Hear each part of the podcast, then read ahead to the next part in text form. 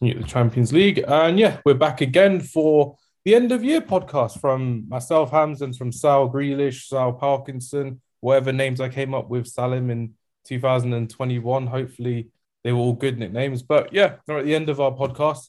We're going to just be reviewing the year, our best bits, our worst bits, what we enjoyed the most about football in 2021, what we didn't like. Um, but there's a lot to talk about. So, Salim, thanks for coming back on the podcast. It's good to have you back representing the Inter Batley merchandise as well. How have you been? No, it is just merch, always merch. I need one with HK on there as well. I need Inter Batley to sort me one out. I'm a big advocate of, of Inter been, I mean, I've been asking for more merch. You can never have enough merch, I think. Nah, you always need more, don't you? Which is the case. But no, sorry, how have you been? You okay? Yeah, I've been quite well, to be honest. Um, just sort of the usual stuff is getting quite cold. Um, so yeah, I mean, in terms of football wise, been playing, haven't played as much. I've played a few games. Uh, we won on the weekend. That's it good. was free, it was freezing though. Honestly, it was really cold. Um, yeah. Other than that, you know, it was one of those classic Sunday league pitches with like literally like a swamp in the middle of it that you could have gone for a swim for. But yeah, it was a good game, and you know, for me, like I rather play in the freezing cold than it being called off because the game the week before was called off due to the pitch being so frosted over. So that's sort of oh, the last thing you know when you're getting ready in the morning. I remember getting ready. I taped up my shin pads. Everything was good to go, and then literally I was leaving the house, and you get the text saying the referee's inspected the pitch, and he's you know he's saying it's not safe to go forward with it, and you know that's that's the last text you want to get in the morning. But yeah, I mean, I'd rather play than get that extra sleep in on a Sunday. You? Yeah, it's, it's been good. It's good to hear that you've been going through football. Do you guys get a winter break as well? Because with us, um, with me being at university, I've got like some like a month off, which is crazy. I've never experienced that before. So everyone's like, "Oh yeah, just standing at university." But for me, I'm like, "Wow, a month of me just not doing anything besides working or scouting instead of like going to university." So this will be quite fun for me. Um, but do you get a winter break in, in the football in the football year? Yeah, there's like a Christmas break they give everyone. I think it's okay. I think it's quite good to be honest. Um, you know, it gives you some some dates. A few. I think it's normally two to three weeks. I think last year the winter break was shorter due to COVID and yeah. having to miss so many games anyway. So the winter break was shortened, but then we had another break due to like uh, lockdown and stuff anyway. Uh, I assume the the break's going to be probably like three weeks worth, two weeks. But yeah, like you said, obviously you're at uni, so you'll get a nice break. I recommend probably just getting on you know, on FIFA or Football Manager, you could probably class that as you know extra study on the side. Technically, it is Football Manager for for yeah, a Football Manager. I'd say so. No, it needs to be done though. It's just you need a bit of downtime every, every now and then, and everyone kind of needs it just to unwind and start again for the new year coming up. So this is why I thought it'd be good to pre-record this episode a couple weeks before the end of the year, because at the end of the year, um, I'll be away, so I won't be able to record a podcast where I'm going, and everyone will be busy relaxing, spending time with their family. They'll have some weddings to go to, some birthdays, some events, New Year's Eve, of course, which will be good. Um, but yeah, I think we'll dive straight into the podcast today. Uh, so today's episode is basically our review of the 2021 year in football, how it went, how what the best bits were, what the worst bits were, what your favorite goal was, all of that kind of jazz. Um, I'm looking forward to it because there'll be loads of disagreements between us, but few agreements as well. So, Salim, why don't you start us off with what you really enjoyed about football in 2021 and what made it different from previous years. Obviously, with the COVID factor and everything, the Super League getting involved, all of that jazz. Go back into the stadiums, another one. I'd say, the, I'd say the number one moment for me of all of it was probably going back to Villa Park for that sort of last home game of the season uh, against Chelsea, mm. which we won well 2 1. So it was the last game that I saw, you know, like Jack in a Villa shirt as well. But I think just being in that select group of, you know, not that there was probably ten thousand fans there. Um, so being a part of that, I think that was probably the best moment. I think because I couldn't have gone the full season without going to a single game. Like obviously we couldn't go anyway, but it was one of them. But then it did put me in like um, in quite a like a select group or select Venn diagram that went to of Wembley uh, went to Villa's last home game before lockdown, went to Wembley, went to Villa's last away game before lockdown, which was the Leicester away, which was the last game played in the Premier League. Mm-hmm. And then I also went to Villa's first game back with fans. So it put me into quite a select group there. No, it's always it's always the best thing, really, when you're a part of a group of fans and um, the club appreciate you because they could easily have just rejected your um, application for that final game and given it to someone else. So it must have felt really, really good to be back in Villa Park at that time as well. And I remember you were really looking forward to it from what you were telling us on the group at the time. And it's always it's always good to go back and um, after such a long time as well because it was nearly a year or nearly yeah it was nearly a year. Yeah, over, it was about over a year. it was about over a year, and to be honest, I didn't even win the ballot. It's just that it came up again for like a reballot, and then I, I won it through there. So oh, nice, so, that's good. Yes, that was the thing. I, I lost in the ballots. I was like, oh, there's no chance I'm going to get this now. And then I just checked my emails randomly, and they're like, oh, you've been selected. This was like I think two days before the game. Hmm. Uh, at that point, you know, the hope was gone. Like I just thought, oh, whatever. There's no way I'm going to get a ticket. I'll just have to watch it from home, but it's not a problem. And yeah, luckily, I was just refreshing my emails one day, you know, as you do when when you're bored uh, on your phone, and yeah, I just saw like a random email, and uh, kind of looked like one of those like fake emails as well because it's not. It was it wasn't like prepared properly. It was one of those like rush send out kind of things, and yeah, I just followed it through, and I got my two tickets, and yeah, good to go. Imagine if that was a spam one, like one of those random spam emails. You've been selected to go to Aston Villa. Yeah, it was, that, it was like that. It was literally like that. But it's like you know, you've seen so many over the years. You're like, no, nah, it can't be real. Surely not. Then you have to check the sender, and you have to check if, if it's been approved and everything. And yeah, it was. That's good to hear. That was. Um, but yeah, we'll stick with you, and then we'll move on to move on to me. But what did you really enjoy from watching your team Aston Villa this season and this year? I should say we're not in this season, but um, from last season with Dean Smith and Jack Grealish to now with uh, Steven Gerrard at the helm. What have you really enjoyed about watching Aston Villa and England as well in the European Championships? What did you enjoy about that? I'll, I'll be honest. Uh, 2021 was quite a, has been quite a hard year for, for Villa. I mean, uh, it's it's the main reason that Dean lost his job, which is obviously sad to see. Mm.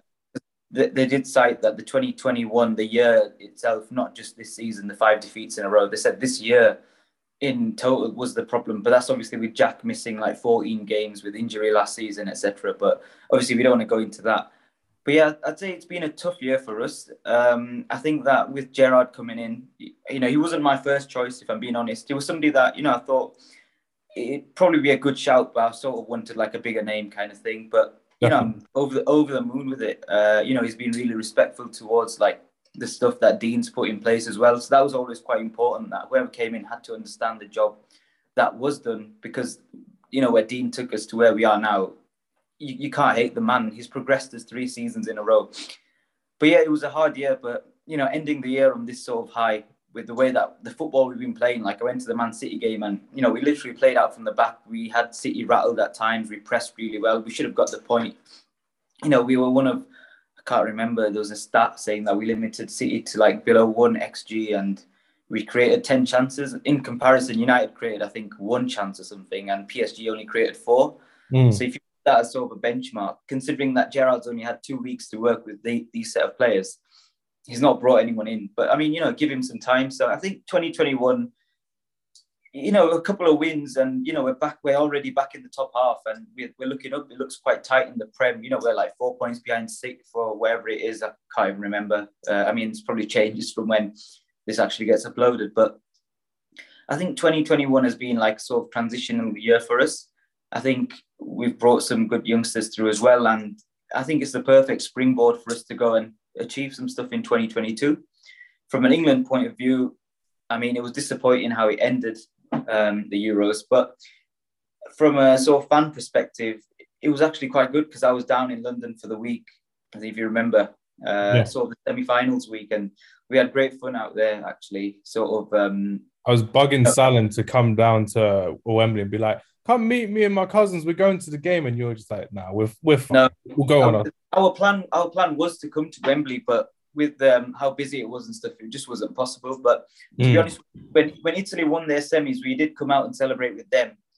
Uh, and then when England won that that evening, we were out till late. Like you know, we were staying in Southwark anyway, and we went up to like London Bridge, and uh, we ended up in you know central London, Piccadilly Circus, and we were just walking around there, and the vibes were quite amazing. But obviously, it was a bit dangerous as well. But, but that was like a night, you know, I probably never get to live again because how often are we going to get a major tournament like that in this country and you know win a semi-final and a chance to celebrate but yeah i mean I've said it before. You know, I, I still don't think Southgate's the right man, and you could just tell from that final that it was going to be similar to the Croatia situation. But all in all, you know, you, you can't deny that the, the fans really got together and everyone had quite a good time this summer.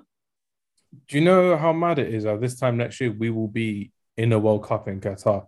We'll actually be talking this time next year. Hopefully, everything goes well. And it will be over by December the 18th because that's when the World Cup final is next year. December okay. 18th. That's mad. That's insane, that is. Yeah. I'm, I'm, I'm still like, I'm now like, what, at this moment of recording, I'm watching Champions League football, talking to you whilst wearing a hoodie. And I've never watched the World Cup in the winter. And in South Africa, it was winter time. Parts in Brazil, it was it was cold as well uh, when they did it in 2014. But it's never like when we're in the winter. That's crazy. It's actually in December and November, which is going to be fantastic. And that's definitely something for us to look forward to in the new year as well. So um, coming up to that, that'll be really good. Um, in terms of my favorite moments in in 2021, I'd probably go down the same route as you, to be fair, Alan. Going back to Old Trafford for the first time uh, in a year and a half for me, because again, I went to that Man United versus Man City game, our last game before COVID hit and everything stopped and got delayed. And then I got to go to Man United versus Newcastle, and I got to share it with um, a couple of friends and family members who went there as well. Arif, Raheel, and Vish, they all went as well, which is brilliant. Um, and Safian went as well. Can't remember. Yeah, he did go to that one as well. I can't believe Safian went to watch Man United play. But it, it was just great to see um, a full crowd at Old Trafford again to feel that atmosphere because realistically speaking, as a sports fan, there's not really much anything that gives you as much pleasure when you're actually watching a game. You can always watch a game at home, but with, with no crowd or not being part of an atmosphere, it's not as fun and it's not as entertaining. And we've said it many times on this podcast. Being a football fan is is there's there's highs to it and there's lows to it, but that was one of the days where there was a definite high. Seeing Cristiano uh, Cristiano Ronaldo come back, get to celebrate with my friends and family. Um, really having a good day out in the sun in Manchester, and it barely shines in Manchester, so it was, it definitely a warm day that day. Uh, with England, I'd probably say England was probably the second best moment was England versus Germany. Instead of the semi-final against Denmark or the quarterfinals against Ukraine or the group stages, the England versus Germany was such a big moment in terms of like the fact that we've watched England versus Germany over years and we've always lost in these international tournaments from from our lifetime anyway, from our generation. And to see England win um, at Germany against Germany with a clean sheet against Wembley uh, at Wembley, getting tongue tied here, I I really enjoyed it. And again, it was in one of those times where it was on it was on a weekday. There was nothing really to do um, because it was like five o'clock and people finishing work. So I'm just there at home, and I stuck it on the on the watch along thing on YouTube as well, which I quite enjoyed. It was quite fun to do that. It was a new experience. But realistically speaking, um, there's going to be a lot of challenges for Gareth Southgate in Qatar next year, and I'm looking forward to talking about them next year as well. There's going to be a big build up, um, especially from from us on Friday Night Counter Attack as well. Um, yeah, those are my kind of favorite, probably yeah, favorite one or two moments regarding club and country. Now, Salim, here's, here's a tough one. Here's a tough one for you. Name me your top three favorite goals that you've seen this year. Ooh top three. Mm. They can be favorites or best, however you want to uh, describe it. Um, you can go for top one if it's too, if it's too difficult because I put you on the spot. I can't lie, but there's been so many good goals to watch this There's season. been so many that I can barely remember half of them. Uh, I'd say one that's up there was the Ollie Watkins uh, first goal against Brighton that day. Mm. I thought brilliant and you know you just needed that moment of inspiration. So I'd put that one up there. Um, two more. I'm trying to think. Um, oof. Trying to think. For a top moment, actually, I'd put the Emi Martinez um, moment against United. Oh my god! I know it's not a goal, but I, I, a good moment. It's a good moment for Villa. It's important as a goal, but you know, he's one of the best goalkeepers in the league. You know, this podcast started. I got laughed at for saying that he was the numero uno for Argentina and all that kind of stuff. But mm. you know, hmm. then you know, he's gone on to win the Copa, and you know, he's probably one of the best keepers in the Premier League right now. Albeit, you know, and Dean Smith, you could say he wasn't as protected as much from his defence, and we were leaking goals. That was, you know, probably 18th or something in goals conceded, and shots faced, we were like 20th. So if you notice as well, the person who was uh, criticizing Emi Martinez hasn't been on the podcast since that episode. That says that says something, doesn't it? Yeah, why, is Rahil just aired the podcast since Emi Martinez has turned up? Just That's embarrassment. Very call embarrassment. That's probably the best word for it. Most likely, most likely. Um, but no, Emi Martinez has been a revelation this season for Aston Villa and, and for Argentina as well, winning the Copa America, which is which must have been amazing for Lionel Messi as well, who's um, yeah. now at PSG, which is great. One of my favorite goals was from Lionel Messi. Um, Lionel Messi versus PSG. That was one of the goals that made me. Oh, the Man City game. Yeah, no, no, versus PSG when he was at Barcelona. Oh, when he was at Barcelona, okay. Yeah, that that made me jump up and scream, "Wow!" Because I'm just there like, this is insane. That was an amazing goal in the Champions League um, last season. So again, still in the year, um, but they got knocked out eventually, Barcelona, and that was the mm-hmm. last time I saw Messi uh, in a game live uh, for the full 90 minutes well, on TV for Barcelona because I didn't bother watching it for the rest of the season. Because you never think, oh yeah, Messi's going to leave, but he just he ended up leaving for PSG, and now we're watching him for PSG in the Champions League. So time moves quickly. I really enjoyed that moment. Another great goal that I, I enjoyed watching uh, was probably the Chiesa goal versus Spain in the Euros in the semi final. I thought that game was outstanding. It was a great game to go to. Um, Italy versus Spain, two top quality teams. Italy may not even qualify for the World Cup because they're in the playoffs. That's insane that they're in the playoffs for the World Cup next year. And people always like to complain about how easy things are in European uh, Championship qualifications. Clearly, it's not. So, going to be odd to see a World Cup without Italy again if they can't qualify, especially after being the Euro winners. Um, and then another moment for me, what did I really enjoy?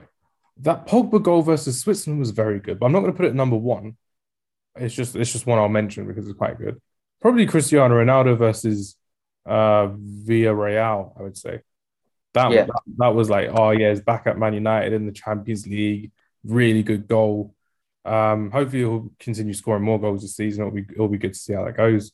Um, but yeah, it's just really, it's, as a Man United fan, it feels a bit of fan service that we did get him back at Old Trafford. But it's just been a, a great joy to see Cristiano Ronaldo live in the flesh as a Man United fan um, and still doing what he's doing. He's not coming um, and lingering about, he's actually scoring goals, actually buying into Ralph yeah. Rangnick's um, way of a way of playing at the moment. And hopefully, at this time when it gets recorded, um, when it when it gets posted, sorry, um, he'll be settled in in this way of speaking. But yeah, those are my kind of top three moments in terms of goals and um, whatever it was, because I quite enjoyed watching a lot more football than I'd ever done, really, because of the lockdown and being on furlough for the first four months of the year. So that was really enjoyable for me. Just football, football, football every day.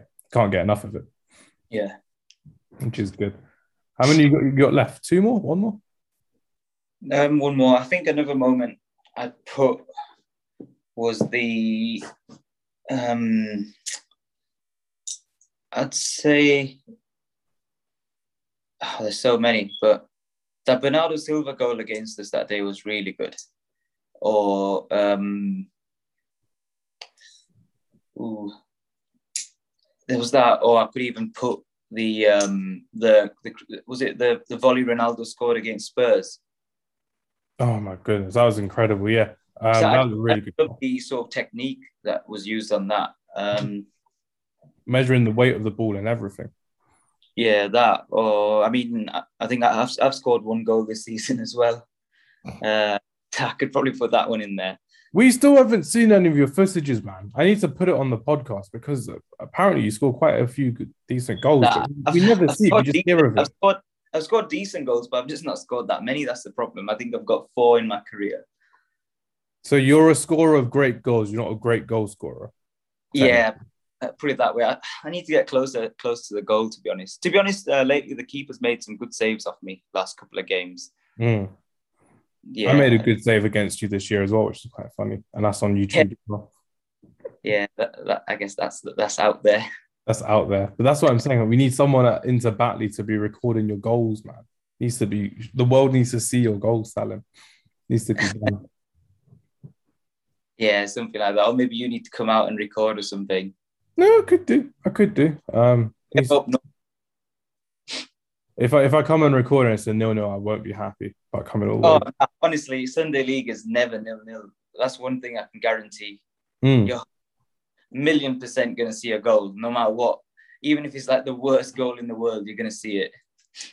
No, it needs to be done. You need to see football. I need to see Sunday League football properly with, with you as well, because, like you said, you're a different kind of player, and it's almost it's been what a year and a bit since you've been at um yeah. football league on on Sundays as well. So, have yeah, you found yeah. that mentally for yourself? Has it been a lot easier for you um over the months? I think I've settled quite well actually. Like you know, last season was always going to be tough, and I didn't expect to play like sort of the start the first ten games in a row and that kind of thing. Um, mm. uh, we signed some players since then, some you know really good players, better players and stuff. So this season I've missed a couple of games due to you know if I've been in London or whatever and uh, other stuff, but you know the games that I have started and stuff or even come on I've, I've enjoyed I've, I'd say I've enjoyed it a lot more like I've come off the pitch thinking you know I've actually enjoyed playing today kind of thing a lot more than I did last year because there'd be some games last year where the game would just sort of bypass me, and you know that's the worst thing. You know, you leave a pitch thinking I could have given more. I mean, I always leave the pitch thinking that, but there's times where you think you could have given so much more, and and, and that's when it really hurts because you do all this prep, you wait a full week, and you know, you even if you win, you kind of feel like you know I've sort of like let the let the lads down a bit. I could have still done a bit more. It's it's more that, but the second you get subbed or the second that final whistle goes, that's it. You can't do anything else. You, you just have to be positive and try again next week. Yeah, just take the, the learning developments for be reflective yeah. of the performance and move on, which is what it is really. Um, but that, that's how that's how it is at, at Sunderland football. And even with me, when I would just play, um, like like because I played like three different games, sometimes four if I go back to FNF in Birmingham as well a week. So I'm just like, oh, I could do this differently, you could do that differently. There's so much to learn and to do. And you just say always not overthinking, but being sometimes it can be overcritical. And you're like, sometimes just stick to the basics and you'll be fine and um, things will go your way. And that's what I really enjoy about um, like even this year, 2021 is the year that I've consistently got back into football. And I'm really happy about that because um, I started to do it and then lockdown came. Then I moved away and then uh, just settled settled into just playing football consistently and coaching yeah. football and scouting in football and all of that. And I've really enjoyed it. It's been it's been a very positive moment um, in my life. Not to get too deep, but it's been very positive to then move forward and be like, oh yeah, I'm doing something that I really like. It doesn't pay as as much as other jobs that I've had, but it doesn't matter because I'm I'm enjoying it. There's more for me to learn and there's more for me to actually improve upon the skills that I'm doing, which is pretty good. I'm quite happy that this has been the case. Um, yeah. Yeah, so it's worked. It's worked out pretty well. Hopefully, I'll be back at another couple FNFs over the season, which will be pretty good as well. Which will be good. Yeah, hopefully, hopefully both. You know, make it some FNFs together. You know, trying to aim for at least five in a year or something. A safe number that. Yeah. Twelve preferably, but you know that's as long as you try. You know, we, we, we will get some in. I'm sure, definitely sure we will get some. We'll get at least five, I reckon there'll be loads to go through as well, which will be pretty good as well. Um, but I'm I'm going to look forward to it um, going forward. Um, let's move on to our sixth side of the season of the year. I keep saying the season. It's not the end of the season. It's the end of the year. Sixth side of 2021. So we've seen the Ballon d'Or results. We've seen who got higher than most. We've seen who got lower than most. Um, realistically speaking, we can all kind of do our own little six aside for 20, 2021. And for yeah. me, Donnarumma doesn't make it as goalkeeper of 2021 just because he saved a couple of penalties at Euros. So um, this is something that I think we'll just end off with a bang as well. So Salim, how do you see um, basically your team of 2021 for just the six aside? Do you reckon it's going to have loads of strikers in, a couple of midfielders? How would you how would you do it off the cuff? Who's impressed you? Off the cuff, that's mm. going to be a tough one. Uh, I go for Emi in net. Mm-hmm. Obvious reasons. Um, in defence, you see, this is a bit of a hard one, but oof, probably I don't know. It's a it's a tough one, but I'd probably go Cancelo. Yeah, it's been very good. It's been very good. The second half of 2021, I got the word right. Uh, since the beginning of the season, he's been very good as a left back and um, playing as an inverted fullback. It's been really good to watch. And unfortunately, he's a Manchester City player who you know when Pep Guardiola buys someone and in their first season they're trash or they barely get a game, yeah. And I was like, oh, no one's talking about how they wasted 50 million on Cancelo. Then the second season, they're just brighten, they're just brightening up every team that they're playing in, and they're just running around circles at different teams in the Premier League. Pep Guardiola did it again with uh, Joao Cancelo. So um, easy, easy W there to get Cancelo in your team of the season. And then, uh, on the right, I'd go Messi. Mm. Obvious Again, reasons. Lionel Messi got to be in there. Although he's not been that good this year, uh, sort of this season, sorry, but the year, I mean, overall, when you look at it, you know, amazing again. I think is, I think sometimes people just don't understand how good he truly is, and even Ronaldo as well, both of them in that sense. And the thing is, once they do obviously retire, then we'll truly miss them. I think that one thing is that we don't really appreciate both of them as much as we should, because we're lucky to be blessed with so. Or there's so many amazing players out there who would have won like Ballon d'Ors if, if it wasn't for Ronaldo and Messi you know, if you think about like Iniesta, for example, or even like Ribery, two players that should have definitely won one, but they just didn't because of those two being in the way, and it just shows a level of, you know, how good they actually are. Like, you know, you say Ronaldo, Messi, and then you've got like, or well, Messi or Ronaldo, whichever. It's like them two at the top, and then you've got like a gap, and then you've got all these other world class players who are all like, you know, potential Ballon d'Or winners, but they will just won't win it because of them two. Uh, then next, Wait, I would do that. Basically, I've always said it like if we were football fans back in the 70s or 80s and we had no influence from social media or from TV pundits or anything like that, and we'd just watch Ronaldo and Messi on the pitch, nine times out of 10, we'd appreciate the brilliance that we'd be seeing in front of us. And even if you're looking at in the 80s and the 90s, we like Maradona and um, yeah. all of these players coming through, uh, you'd be like just appreciating the greatness. But because like even with us, there's so many opinions that divide, and uh, you can agree with some, you can uh, uh, disagree with some. There'll be people on different podcasts saying, "Oh, Ronaldo's better than Messi, Messi's better than Ronaldo."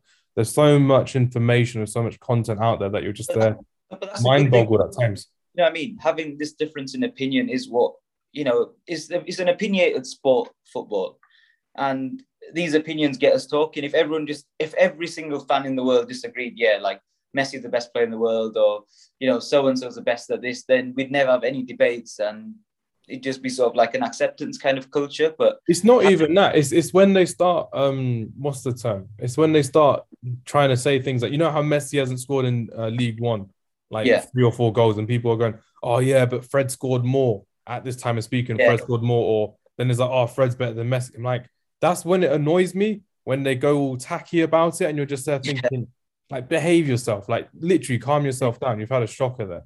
Or when people are going, oh yeah, he's moved, he's moved to PSG because no, what was, it, what was, what was the thing he said in the summer? Oh, he could have played at Barcelona for free. Why would he yeah. play at Barcelona for free? Even if he wanted to, it, wasn't possible. And they're like, oh yeah, he's only going for the money to PSG. I'm like, this is when it, you know, when it gets tedious. That's when when it annoys me the most when people are saying, "Oh yeah, I don't respect Messi, I don't respect," like if you're a football fan, for me, you have to respect them both. You don't have to like them, but you have to respect them at the end. That's the one thing you need to have that respect respect for both of them. Hmm. Hundred percent. It's like I've I've said this before. I may not have said it on the podcast, but I was talking to my cousin who's like eleven or twelve. And He was telling me about how how Ronaldo only scores tap ins and penalties and stuff, and I'm like, I was like to him, I was like, he was scoring amazing goals year in year out before you were born. So I'm literally there, there to him. I'm like, do your fact checks. The thing with tap ins is that you need to have that movement. You need to have that availability in the box. Yeah, I agree. You need to have the movement. You need to have um, that killer instinct, really, and that's how it is. Um, sorry, yeah, you got Messi in your team, but that's that's just something I wanted to get off my yeah. chest as well regarding Messi. I'd have um, I'd have Salah on the right and Messi in the ten actually. Mm-hmm. And then on the left, I'd have Ronaldo, and up top, I'd have Lewandowski. I want you to talk to me about Mohamed Salah, Salim, because I've talked about him previously, and I don't mind talking about him. He's a very good player. There's a Liverpool fan, but I just want to know a bit more, like from your perspective, on how much more Mohamed Salah can do in a Liverpool shirt, and if he yeah. is one of those players to move abroad and try something different. Because I don't think he should leave Liverpool because he's getting it the best he possibly can get it from what I can see. The best coaches, the best staff available, the best team to work around him. Anywhere else would be, besides Bayern Munich, in my or Man City, anywhere else would be a downgrade for Mohamed Salah. Um, but let me just hear your th- your thoughts on Mohamed Salah quickly. Yeah, I mean, I think his in terms of Premier League legacy, I think he's slightly underrated. Uh, if you look at the numbers, he's actually dropped. They're amazing in terms of like contributions, goals, and assists. Um, the other thing that's quite important to note is that for someone that's like, you know, he was just being a winger, attacking player. He wasn't, you know, that good when he came to Chelsea. And to think that he'd go from that to, you know, the best player in the world at the moment right now, you know, one of, you'd never would have guessed it. But the other thing is that, you know, the defending starts from the front in a Klopp team with the, you know, the Gegen press system. The defending starts from his front three. And to think you see Salah as somebody as one of like the best pressers you know, in the Premier League. And if you look at his numbers for like pressures and tackles and stuff like that, you know, you could never, you know, like maybe 10 years ago, that it never was a thing that, you know, your front three would be expected to defend from the front in that sort of manner. It just wasn't a thing, you know. But yeah, that- you'd be seeing that with like Wayne Rooney and Carlos Tevez and Didier Drogba, and people would be like, oh, yeah, they're only doing that because they're they're they're elite players or oh, because they're they're hungry to do well for the team. I'm like, yeah, that's how it should be. And now it's like that for Man United and for Man City and uh, for Liverpool. And you're just there thinking, this is how football should be played. Attack from the front. Don't let them settle on the ball and get the ball back. And it works yeah. really well for Jurgen Klopp, and it has done um, this season, especially for Mohamed Salah scoring like, what's he on now? At the time speaking, it's like 15 goals for the season, something like that. Uh, I'm not sure, but you know, he's single-handedly, you know, got Liverpool through quite a lot of games. You know, his his numbers are better than sort of Ronaldo's Premier League numbers in his seasons before. Obviously, he's been to Madrid and everything. Mm. Uh, so yeah, you know, I'm not saying he's a better player than Ronaldo or anything like that, but I think his Premier League legacy is underrated. And if it wasn't for Man City, Liverpool would definitely would have had another, you know, couple of titles. Considering you know the Centurion season crazy from Man City that was. So yeah, I mean, imagine losing, you know, the title by like a point. I think was it a point? Was it? Yeah, it was, it was by it was by goal difference, wasn't it? No, I think it was it was definitely by a point or something. by a point. Yeah. Yeah, yeah. it was by that. There's that goal line technology thing as well, where it's like that much left in the in the ball didn't go in the net. Just shows how far Man City and Liverpool have pushed this I think Leicester won the title with 70 something points. I think normally you'd get 80 something points and you win the title. Now it's like the aim is 95. Exactly. Do you know what I mean? Even 95, imagine getting 98 points, I think it was Liverpool got, and not winning a title. Or 97, if something stupid like that. But imagine getting that many points, you know, winning that many games and not winning the title. It's unheard of, you know, to, to go on them kind of like runs people used to say like you know it's all Real Barca in that Spanish league and everyone else are just you know just there. And now look what they've done to this league. I mean the Premier League's come back quite a lot more competitive now actually when you think you've got Chelsea there and you've got you know a lot of other teams like West Ham have got a lot of respect for the stuff that they've done and that's the still up and about as well not this yeah. season but they're always trying to challenge as well which is always yeah, good. so yeah that's why Salah there and up top Lewandowski Lewandowski is just what 65 goals for the year. So that's just incredible. And it's just it's just, just uh, it's just a shame for Lewandowski the fact that the Polish national side is kind of developing further now that it's close to his old age now. So yeah. imagine if he does a Ronaldo and he stays to his 36, 37. That would be brilliant just to see more of Robert Lewandowski because he's not looking to retire or give up anytime soon. And hopefully it stays that way. It'll be pretty good to go for. Um, yeah. But I think the other thing I just wanted to quickly mention, sorry, yeah. was that it was quite nice of Messi as well to say at the Ballon d'Or that, you know, I think everyone accepts that last year's Ballon d'Or, which should be given to Lewandowski, you know, is his. And I think that something needs to be done about that because he thoroughly deserves that. Yeah, I don't see what else, like, why, like, I know why they stopped it because of COVID, but it's just the fact that these are the times that we're in now. Just to give him the Ballon d'Or uh, yeah, posthumously as well. I, I, honestly, I think he deserves it. And even Messi said it that we all agree that last year was yours and you should have it. Exactly. We need to see more of that. My team of the year is not too dissimilar from yours. Um, so in goal for me, I'm going for Mendy from Chelsea. I thought it's been fantastic this season. Some of the saves he made in the Champions League last season was a fantastic um, run from him, which is pretty good. Uh, in defense, oh, Ruben Dias. Oh yeah, that's actually I feel like changing man now. I was thinking about it, and I'm just there thinking, I can't leave him out. Even though if he didn't do great at the Euros, domestically and in the Champions League, getting to the final, the first final, Vincent Kompany couldn't do that with with him uh, at Man City, and Ruben Dias does it in his first season. Incredible, and they won the league. Obviously, they're doing pretty well in in the league at the moment, looking really threatening, and I think that's a big credit to Ruben Dias. Um, Mohamed Salah goes into my team as well. He's just unplayable at times, and it's just like as a Man United fan, like there's only so much you can say before thinking you know what fair play just is just fantastic to watch and is actually really good to to really enjoy. I really enjoy watching uh, Mohamed Salah. There, I've said it. I can't take it back now, and it's on the podcast and it's recorded. Oh. But it's, it's really good to watch. Um, this what I'm I'm not sure if he's going to make my team, but I'm just going to mention Nicolo Barella. I think Nicolo, Nicolo Barella did really well um, for Inter Milan and for Italy in the European Championships up until uh, let's say September October. Really, I've been following him like every other week because I had the time, and I thought he's been pretty good. He's been one for the future for Italy. Did really well in in the summer as well, especially against Belgium. I think it's Belgium you played against as well. He had a really good game. Um, but I really like um, Nicola Barella, but he's not going to go in the team. I'm going to go for Cristiano Ronaldo, Lionel Messi, again, being a bit standard with what we have. And I'm going to go for Robert Lewandowski because I'm looking at that front four that you just were saying. And yeah. I could be I could be me and trying to find changes in it and trying to fit someone like Bruno Fernandes in or Marcus Rashford yeah. in and go for another little narrative. But it just looks kind of silly if I do it now. And it looks pretty fine the way it is. Uh, Bruno Fernandes hopefully has a better season. Kevin De Bruyne, I want to see more of again. Uh, hopefully, Jack Grealish settles in, in Manchester as well and does really well coming up. But yeah, that's that's how I would I would go for it at the moment. Um, Mendy.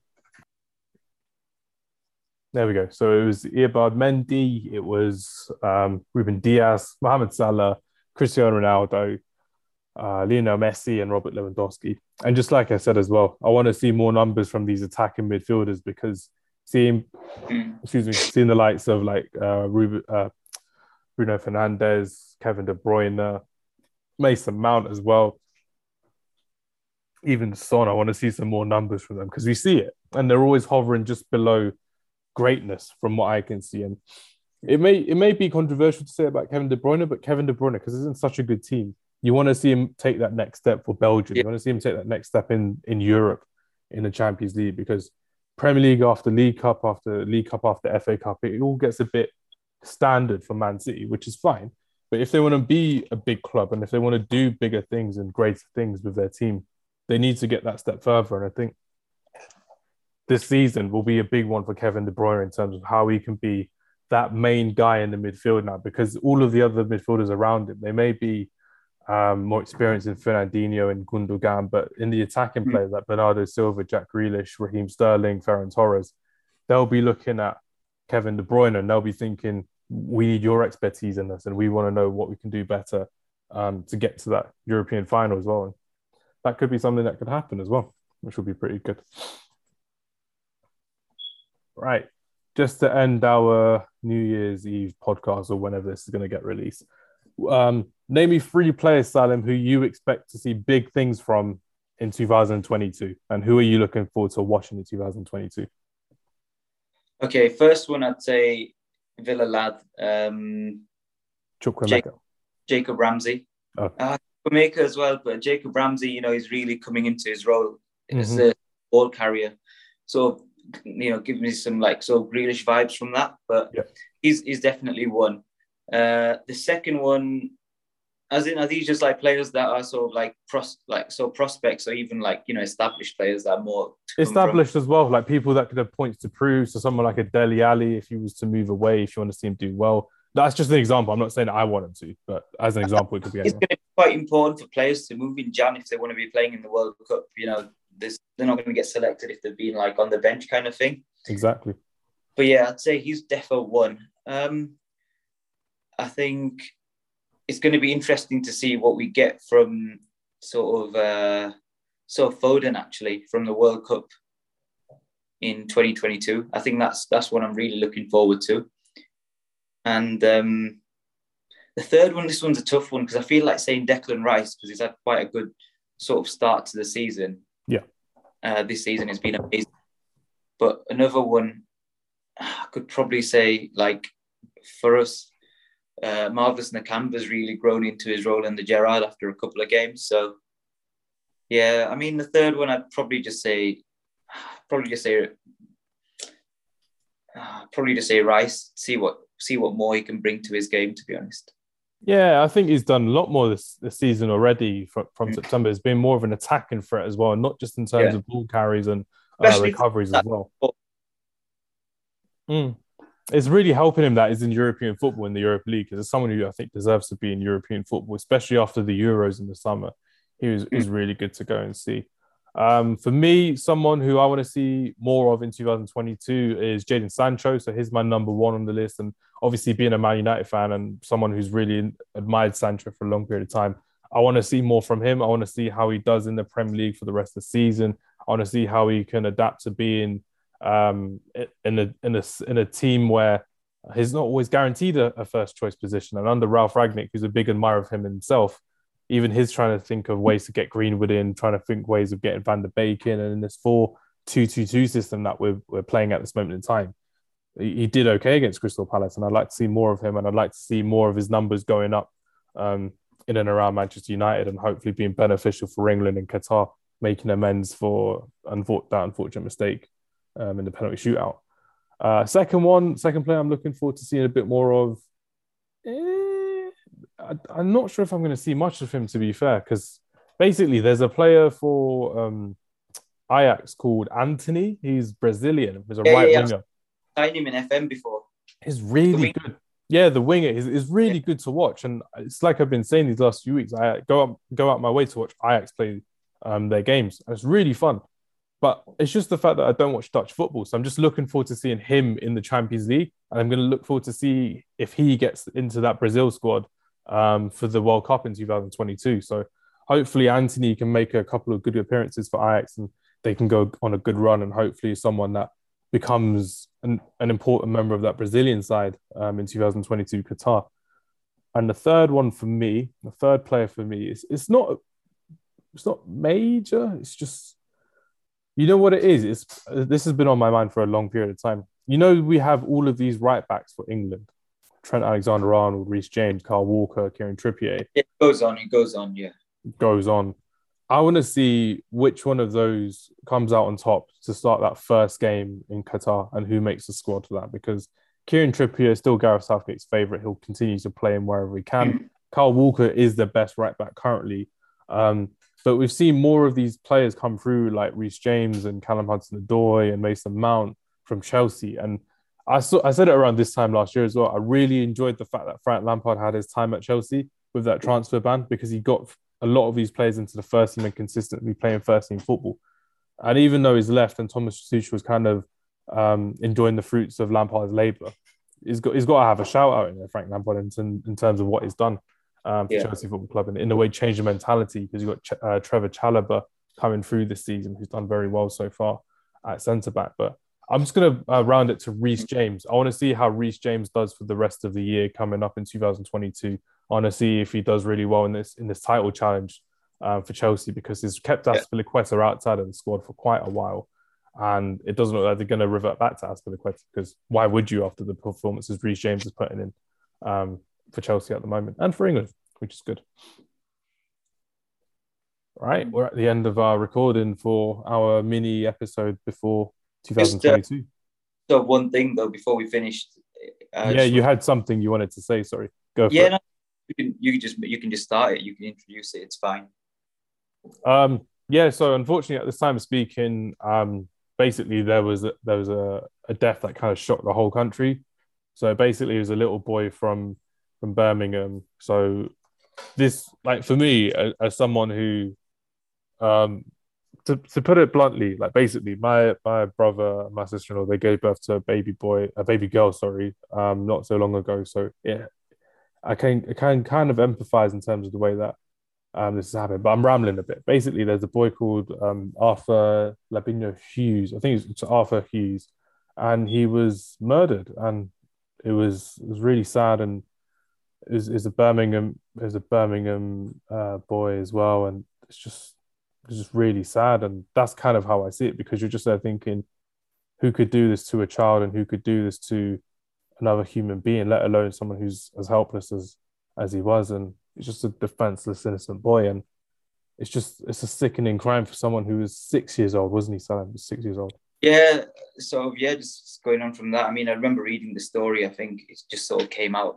sort of last week or something, but it just showed, you know, the whole city of Birmingham United, you know, for, you know, with Arthur and um, it's sad, you know, can't even, you know, you can't even comprehend and put into words what's even happened. It's disgraceful, shouldn't happen. Doesn't feel all. real at all. But, you know, I mean, it's it's happened, but to see the response that, you know, how everyone sort of got together has been extremely positive behind such a disgraceful thing. And I just thought we had to make a case of sort of mentioning mentioning it on the podcast, as it was something that was quite important to me. Um, just watching the Villa game as well, and in the sixth minute, how the game stopped, and uh, you know everyone just applauded and sang. Mm. You know, yeah. it just shows, just shows. You know, that's that's all I can say. But it was really moving, touching, and uh, honestly, just can't believe it. And I can't even imagine what Arthur went through as well. And it just, you know, makes me feel worse every time I think about it. And uh, it's, it's hard to not think about it as is being sort of ingrained in my mind. And, you know, obviously there's only so much uh, the justice system can do as well. But hopefully these, the two people get, you know, punished, uh, you know, properly. Yeah it's just it just doesn't feel right. It doesn't feel like it, it, it's a thing that would happen, but it's it's happened, and it's unfortunate that's happened so close to home as well. And it's just like it, it won't make up for what's happened, but the response from the general public has, been a positive and a really bad and a really negative thing. And um, even just put, trying to put this into words, was, even for me, is uh, struggling just to do that, and it's just really sad of what's happened at this time of speaking. And there should there needs to be more that needs to be done with it really um, going forward. And children they can't protect themselves and at this time of year, especially with Christmas time coming up and people that have been um, in lockdown for a couple of months as well. I just hope it doesn't get worse and it does it doesn't become a common thing because people have mm-hmm. seen what this is and it's just a disgusting matter um, as well. Mm. But just to end the podcast, we will change it to something a bit more light-hearted, just so we end on a positive note, like I like to do. What can we expect for 2022 for Friday night counter attack, Salim? Are we going to go to Qatar to watch a couple of games, maybe? What can we expect? Who knows? I mean, yeah, I mean, it is something that I really want to do, and that is to go to Qatar. I mean, I'd, I'd love to see Villa at Wembley uh, in the FA Cup, but we need to get past United. But no, no, I'd love to just see Villa on a European tour, whether it be 2022 or it might even be 2023. But let's let's see what happens. It's you know every year so unpredictable. You never know what's going to happen next week, let alone for a full year. But it's nice to have sort of predictions and even goals as to what you want to achieve and you know where you can see your team in a year and where you see yourself in the next year too. So yeah, you know you just have to be positive and there's definitely going to be bad days and good days. But as long as you have more good days than bad, I guess uh, you're doing something right. Yeah, 100% agree. And especially from listening back to our New Year's Eve podcast last year as well. And I'm just there thinking, I think I said it on the podcast that this time next year I can listen back to it and think, oh, yeah, this has changed and this has changed for the better. And just like you said, fortunately for me in 2021, there were more good days and bad days. And it was one of those things that I liked. I liked that mentality that was instilled in me in terms of make the bad days the good days, in terms of if you are having a bad day, what can you do to change it? And if you're having a good day, what can you do to keep a hold of it and make sure that you can enjoy it and be present in the moment and that's what i really enjoyed in 2021 uh, becoming a more present guy in terms of like if i'm at a man united game and we're watching it enjoy the game as much as possible. But tomorrow's an- another day. Yesterday was behind us and just continue moving. It sounds like a cliche and one of those instagram type quotes but it's true in terms of like you got to enjoy what you got to enjoy and enjoy the moments in terms of um, how you're going to move forward as well. And I'm looking forward to what we've got in store for the next next year ahead. Again, it will be more of these podcasts that we'll be releasing, and there'll be more of these uh, conversations that we'll be having because we're never just going to be a football podcast. And that's what I love about us. And we'll always have a variety of people to talk yeah. to about different things in football and in mental health and what benefits us. And that's why we've got the podcast in the first place to benefit what we can do and what can learn differently for the future. And I can say 100% that I've learned a lot and developed a lot through the podcast and through people I've been talking through on the podcast as well, which has been fantastic. But if we do get tickets to Qatar, I'm looking forward to it. It's going to be good. It's going to be in a halal country as well, so nothing to worry about in terms of the food, which yeah. will be all, which will be all pretty good. Um, but no, cl- uh, closing messages from me. Thank you everyone for listening um, through through the year for Friday Night Counter Attack. On our Spotify, we had like 17 or 18 different countries, which had improved from 2020, which was fantastic. We had like uh, I think it was 12 or 13 yeah. uh, listeners who we had at number one in terms of podcasts as well. So it wasn't me creating podcast um, uh, profiles 11 times in a row just to get the stats up. That wasn't me. Um, but no, it was just it was just great to make this content, and it's it's great that we actually do get a lot more feedback now, which is good as well, especially on YouTube, uh, on Instagram as well. It's very good as well. Uh, in the link below, we'll have all of our links for what we have coming up. Uh, it's just been great to have conversations with everyone. Salim, it's been great to have conversations with you. Do you have any closing messages um, for our listeners for 2021? Uh, I mean, I'd just say, you know, just interact. You know, we love to hear different opinions and have, you know, healthy debates, not sort of deluded Arif kind of debates. But yeah, and on top of that, I think it'd be amazing to bring back, check it out, because I quite enjoyed that series. That was probably one of my favorite things that I did. Mm-hmm. Season yeah. two will be coming in 2022. That's my Ramadan project right there. So I'm looking forward to it. It's going to be yeah, good. Down for that. You know, I need to get some more kits together and good to go. Oh, I've got loads of kits that then I got a bit I got a bit addicted to it as well, which will be good. Um, but no, hopefully we'll, we'll have more content for you that you'll enjoy. And and like we like Salim said, we like interacting with you guys as well. So when you do um, when you do listen to our podcast, follow us on Instagram as well because we do like a weekly Q and A um, on our Saturdays and our Friday nights as well. So it's really good to get involved with, with people that are listening to us and to learn from you guys a bit more, which is brilliant. Thank you everyone for listening. Take care and see you all in 2022. Enjoy.